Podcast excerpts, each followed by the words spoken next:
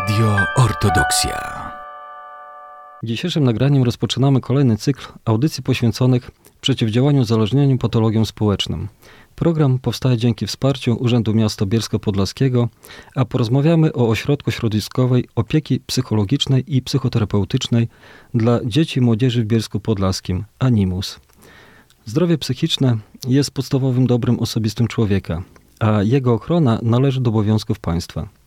W ostatnich latach wśród dzieci i młodzieży szkolnej notuje się niestety coraz więcej problemów i zaburzeń psychicznych, tym związanych z depresją. Co więcej, dane ogólnokrajowe wskazują na stale zwiększającą się liczbę osób we wszystkich przedziałach wiekowych leczonych z powodu zaburzeń umysłowych, a także niepokojący wzrost liczby prób samobójczych i nierzadko zakończonych śmiercią. Prowadzone różnorakie kontrolne badania dowodzą, że zakres pomocy psychologicznej udzielanej dzieciom młodzieży w placówkach szkolnych jest daleko niewystarczający. Na przykład w szkołach, które zatrudniały specjalistów, na jednego pedagoga przypadało średnio 475 uczniów, a sposób funkcjonowania tych placówek nie zawsze wpływa pozytywnie na zdrowie psychiczne młodych osób. Stąd też należy podejmować jak najwięcej skutecznych działań na rzecz ochrony zdrowia psychicznego dzieci i młodzieży szkolnej, w tym m.in promocja zdrowia psychicznego, zapobieganie zaburzeniom oraz zapewnienie dobrej opieki nad osobami nimi dotkniętymi. Taką pomoc niesie między innymi stosunkowo nie tak dawno powstały Ośrodek Środowiskowej Opieki Psychologicznej i Psychoterapeutycznej dla dzieci i młodzieży w Bielsku Podlaskim Animus, o którym już powiedziałem na samym początku. A jest dzisiaj z nami kierownik owej placówki, pani Agnieszka Troc-Kulik, którą witam serdecznie. Witajcie, dzień dobry Państwu. Pani Agnieszko, całą początku, żebyście nam e, troszeczkę radiosłuchaczom opowiedzieli o waszym ośrodku, jak działa, czym się zajmuje, jak to wygląda od środka. Nasz ośrodek w Bielsku działa od 2021 roku. E, w tej chwili w Bielsku znajdujemy się na ulicy 11 listopada 26. E, nasz ośrodek, tak jak sama nazwa wskazuje, jest to ośrodek środowiskowej opieki psychologicznej i psychoterapeutycznej dla dzieci i młodzieży. I to jest ważne, że dla dzieci i młodzieży, bo ośrodków pomocy takiej psychologicznej, psychoterapeutycznej dla dorosłych jest mnóstwo nasze dzieciaki jakby były pozostawione do tej pory trochę same sobie, e, nie miały gdzie szukać tej pomocy. E, więc Ministerstwo Zdrowia wpadło na taki pomysł, że w całym kraju takie ośrodki dla dzieci i młodzieży zaczęły powstawać. Ważną informacją jest też to, że to jest ośrodek dla dzieci i młodzieży uczącej się do 21 roku życia. Kolejną ważną informacją dotyczącą naszego ośrodka jest też to, że to jest ośrodek działający na NFZ. E, czyli drodzy Państwo, nie potrzebujemy tutaj skierowania od lekarza rodzinnego, za wizytę nie płacimy i tak naprawdę każdy rodzic, który uważa, że ma problem z dzieckiem, coś go niepokoi w jego zachowaniu, e, obawia się, że może jego dziecko choruje na depresję lub jakiekolwiek inne zaburzenie psychiczne, czy to zaburzenie odżywiania. Jeżeli jest cokolwiek coś, z czym rodzic sobie nie radzi i chciałby skorzystać z pomocy specjalisty, może do nas się zgłosić. E, tak naprawdę można powiedzieć, że może wejść do nas z ulicy i zapisać dziecko do psychologa. E, droga w naszym ośrodku wygląda tak, że dziecko najpierw trafia do psychologa, psycholog przeprowadza wywiad z rodzicem, następnie psycholog spotyka się z dzieckiem, przeprowadza z nim tak zwane wizyty diagnostyczne, czyli rozwiązujemy z dziećmi różnego rodzaju testy, e, sprawdzamy, szukamy, ewentualnie wykluczamy, pewne zaburzenia i na koniec stawiamy dla dziecka diagnozę, przekazujemy ją rodzicowi i albo dziecko zostaje u psychologa, jest dalej w procesie psychologicznym, czyli wsparciowo y, próbujemy rozwiązać problemy wychowawcze, próbujemy nakierunkować rodziców na różnego rodzaju działania. Ewentualnie, jeżeli psycholog stwierdzi, że rzeczywiście rozwija nam się jakieś poważniejsze zaburzenie psychiczne, czy to są zaburzenia odżywiania, czy podejrzewamy depresję, czy y, zaburzenia hiperkinetyczne, czyli tak zwane potocznie ADHD, dziecko jest skierowane dalej. W naszym ośrodku Oprócz tego, że działa psycholog, tak jak powiedziałam teraz na wstępie, jest też psychoterapeuta, który zajmuje się również rodziną, rodzicami, wsparciowo, jakim ty, jak i tym dzieckiem. I od niedawna w naszym ośrodku działa też psychiatra dziecięcy. Też ważną informacją, że do psychiatry nie potrzebujemy skierowania, jest psychiatra u nas na NFZ i można skorzystać z tej pomocy. Czyli pierwsza lepsza osoba, tak jak pani powiedziała na samym początku, z ulicy, która ma problem, albo prawda, rodzice zdiagnozowali, powiedzmy po swojemu, że się zachowuje jakoś troszeczkę nie tak, jak powinno, może przyjść i z takiej pomocy skorzystać. Tak.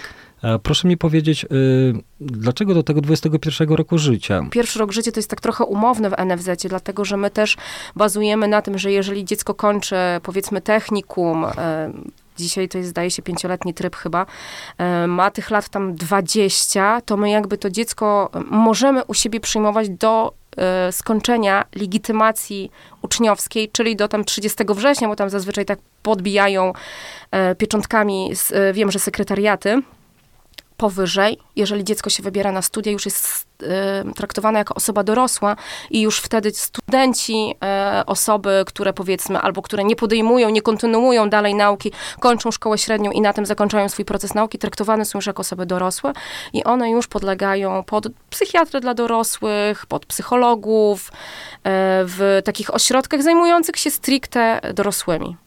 Bielskim Podlaskim do tej pory y, nie mieliśmy takiej placówki. To jest e, nowy podmiot, który się pojawił, tak jak pani powiedziała, dopiero od dwóch lat. Tak. Dokładnie, wcześniej tego nie było e, i tak naprawdę na powiat bielski jesteśmy jedyną placówką tego typu, czyli działającą na NFZ i pomagającą dzieciom.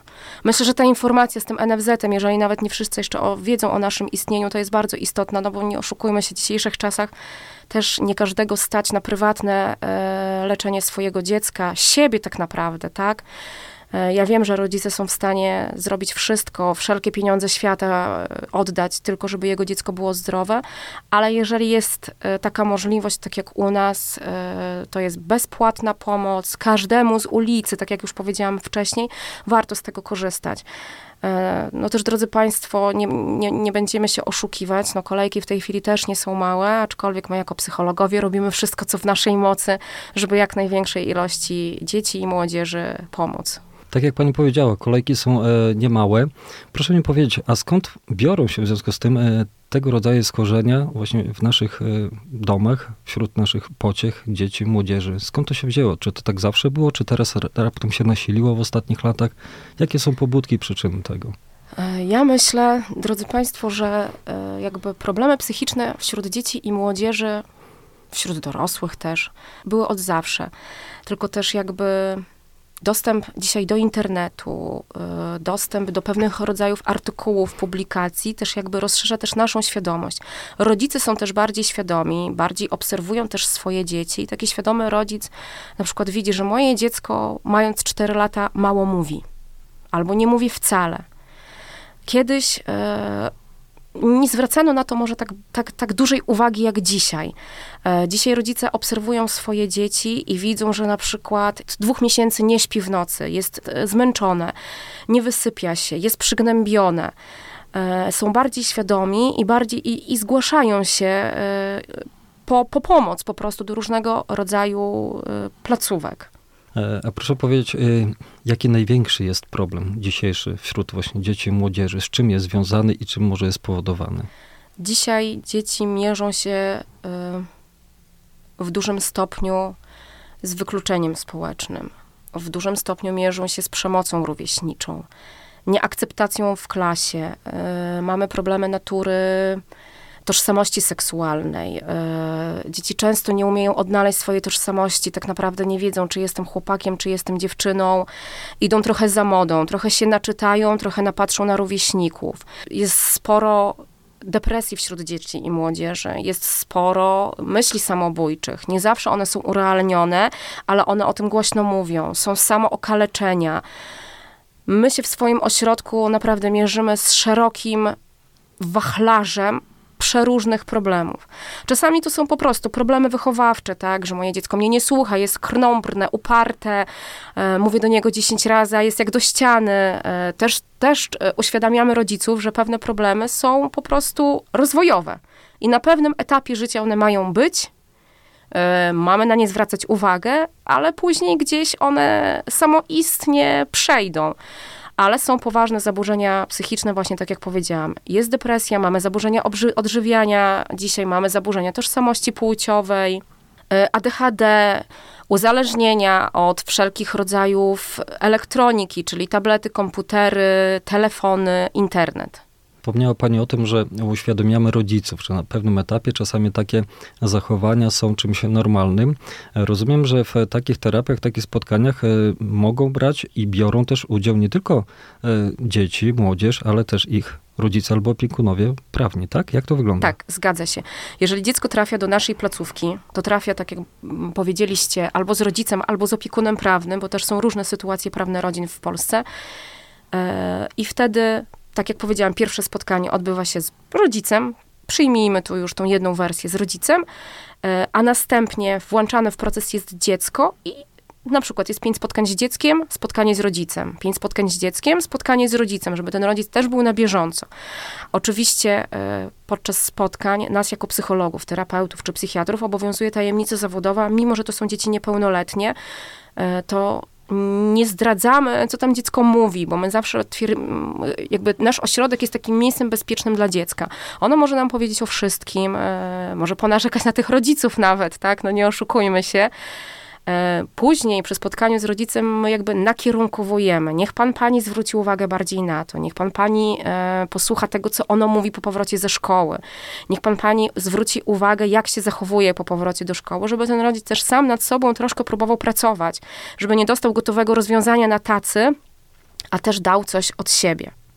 Więc można powiedzieć, że tak naprawdę w naszym ośrodku, oprócz tego, że pomocą jest objęte dziecko, to tak, pomocą są też objęci rodzice, dostają też wskazówki wychowawcze od nas, wsparcie psychiczne, emocjonalne, e, bo tak jak powiedziałam wcześniej, te problemy przyjmują różną skalę. Żyjemy w takich czasach, że tak naprawdę brakuje nam tego czasu. E, śpieszymy się ciągle, nie zdążamy z wieloma rzeczami i rodzice bardzo często są na tyle zapracowani, mają tyle obowiązków, e, nie tylko domowych, ale tych właśnie pozadomowych, e, tych, tych takich służbowych, zawodowych i często się słyszy, że nie mają czasu tak za bardzo dla tego dziecka. To dziecko często pozostawione samo sobie i właśnie tak się zastanawiam tutaj, nawet jeżeli chodzi o tą terapię wspólną, czy ci rodzice też się nie wykręcają albo po prostu nie tłumaczą tym, że no, no chciałbym i, i, i muszę, ale no niestety mam to, to, to i tamto do zrobienia i przekładają, prawda, inne obowiązki nad zdrowie dziecka, czy, czy w praktyce jednak nie. Zostawiają, mówię sobie, dosyć, starczy, dziecko, rodzina, to jest podstawa, na tym się skupiam. Jak to wygląda? Jeżeli chodzi o funkcjonowanie w naszym ośrodku, to tak szczerze wam powiem, e, rodzice są raczej współpracujący. To też nie jest tak, że ten rodzic co tydzień musi być na tym spotkaniu. E, on jest informowany, że na przykład to za tydzień albo za dwa tygodnie chcemy się spotkać z panią czy z panem e, i wtedy tak, albo bierze urlop w pracy, albo się gdzieś na tą godzinkę wyrywa z tej pracy, przychodzi, rozmawia i jest realnie zaangażowany w pracę z dzieckiem tak powiem, jest w 90% przypadków. Rzeczywiście są takie przypadki, że rodzic przyprowadzi to dziecko e, i to czasami mamy takie odczucie, że to jest na takiej zasadzie, przyprowadziłem ci dziecko, ty mi je napraw, a ja je zabiorę naprawione w cudzysłowiu. E, ale to są marginalne przypadki. Raczej ci rodzice z nami współpracują, e, chętnie przychodzą, chętnie się zgłaszają. Niektórzy rodzice sami przyprowadzają, czekają godzinę na to dziecko, później po spotkaniu pytają, jak było, czy wszystko w porządku, czy jest coś, co powinienem wiedzieć w tej chwili. E, uspokajamy i zawsze mówimy, że jeżeli coś się będzie działo, to na pewno o tym poinformujemy. Ewentualnie właśnie, że tak, chciałabym z panią się spotkać za tydzień, żeby pani przyszła sama bez dziecka, wtedy na spokojnie porozmawiamy. Czy dzieci chętnie e, współpracują e, z rodzicami, kiedy właśnie są takie spotkania e, u was właśnie z specjalistą i jest zaproszony rodzic? Wiem, że czasami to dziecko no, nie zawsze chce się otworzyć i, i opowiedzieć o swoich trudnościach, problemach dla rodzica. Nie zawsze traktuje jako mm, tego właśnie starszego, powiedzmy, przyjaciela czy kolegę, koleżankę. Te więzi rodzinne czasami wypracować nie jest tak łatwo. E, jak to wygląda? Czy to właśnie nie jest czasami, że dziecko nie chce wręcz? Nie ma tego rodzica, to wtedy się otwiera, opowiada, współpracuje z wami, natomiast jak jest rodzic, no to jest znowu wycofane, gdzieś tam zamknięte w sobie, e, schowane powiedzmy i w kącie. E, u nas w ośrodku wygląda to na spotkaniach tak, że rodzic czeka.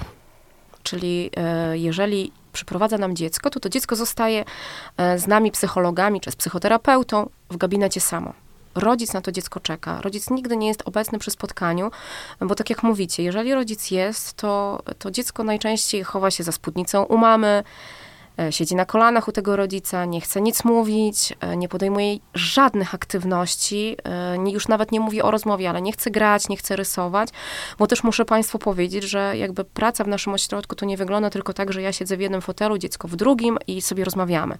Mamy przeróżnego rodzaju gry, kolorowanki, książeczki, karty pracy, E, kredki, mazaki, wszystko tylko, co dzieci lubią. I też podczas takiej zabawy wychodzi wiele różnych problemów. Dzieci wtedy same na przykład mówią. E, fakt, to nie jest tak, że już na pierwszym spotkaniu jest, jak to się mówi, przysłowiowa kawa na ławę, ona opowiada od A do Z, jak wygląda jego życie, jaka jest mama, tata, brat, siostra, nauczyciele w szkole. Na to też trzeba czasu. Poprzez te gry, poprzez kolorowanie, malowanie, jakieś wspólne zabawy, śmiechy, chichy, Dzieci do nas nabierają zaufania i po pewnym czasie przed nami się po prostu otwierają. Ale rodzic zazwyczaj czeka za drzwiami. Dzieci też są informowane na każdym spotkaniu, tak podobnie jak rodzice, że nas obowiązuje tajemnica zawodowa, że wszystko, co mi powiesz, zostaje między nami. E, są uspokajane, bo są przypadki, że e, dziecko na przykład coś opowiada i później się pyta, a nie powie pani mojej mamie, są też informowane dzieci, że jeżeli zdradzi mi coś, co zagraża jego życiu, zdrowiu lub bezpieczeństwu, wtedy ja mam obowiązek poinformować rodzica. Chciałbym dopytać jeszcze mm, o taką jedną e, rzecz, wydaje mi się też ważną, istotną. Czy jest jakiś właśnie taki przedział wiekowy, od którego mogą, nie muszą, ale mogą się zaczynać już te właśnie problemy e, na tle takim właśnie emocjonalnym, psychicznym i, i od jakiego momentu ten rodzic powinien już tak szczególnie zwrócić uwagę, bacznie obserwować w tym swoim wychowaniu e, tą swoją pociechę. Czy jest taki przedział wiekowy, czy to może być w dowolnym, każdym różnym wieku? No tak naprawdę, drodzy rodzice, to obserwujmy swoje dzieci od dnia narodzin wczesne symptomy, e, może do tych problemów emocjonalnych za chwilę dojdę, ale od dnia narodzin można zauważyć już około pierwszego, drugiego, trzeciego roku życia, można zauważyć symptomy e, no, takich ciężkich zaburzeń typu autyzm, tak? Bo są pierwsze symptomy, kiedy na przykład dwulatek nie utrzymuje kontaktu wzrokowego, nie uśmiecha się na widok mamy czy taty, czyli tych swoich głównych opiekunów, nie wodzi wzrokiem za przedmiotami pokazywanymi, tak jak czasami dla maluszka pokazujemy grzechotkę i on w ogóle nie jest nią zainteresowany. Więc to są pierwsze symptomy tutaj drugi, trzeci rok życia e, właśnie autyzmu, kiedy dziecko nie mówi, kiedy dziecko jest wycofane, ten trzylatek idący do przedszkola z takich relacji rówieśniczych widzę, że ich nie nawiązuje. E, później, jak to dziecko robi się coraz starsze, 4, 5, 6, 7 lat, idzie do pierwszej klasy szkoły podstawowej, e, to tutaj są takie problemy, e, jeżeli oczywiście nic wcześniej, że tak powiem, po drodze nam gorszego nie wyskoczy, typu właśnie zaburzenia autystyczne, to dziecko, kiedy ten, ten wiek 4, 5, 6 lat, tak jak powiedziałam, ta pierwsza klasa, tu zaczynają się takie problemy po prostu rozwojowo. No, testuje swoje granice, więc jak nam 4 czy 5 latek się buntuje i mówi, że nie, tego nie zrobię, tego nie chcę, to też jest dobrze, bo on testuje, pokazuje swoje ja, pokazuje, co lubi, czego nie lubi, e, a takie problemy emocjonalne, je nazwijmy, to już tak bacznie obserwujmy tak mniej więcej od 12 roku życia, tak? Też obserwujmy, e, jakie dziecko wraca ze szkoły, bo też dużo takich problemów emocjonalnych jest na tle rówieśniczym. Czyli to są problemy w szkole, to jest jakaś przemoc rówieśnicza, nieakceptacja w grupie rówieśniczej, wyśmiewanie w szkole. Te dzieci chodzą wtedy na przykład przygnębione, rodzice e, gdzieś to w pewnym momencie bagatelizują. E, więc tak naprawdę, nawiązując do Waszego pytania, jakby no na każdym etapie życia jesteśmy w stanie coś dostrzec, tylko nie zawsze to musi mieć wymiar ogromnego problemu.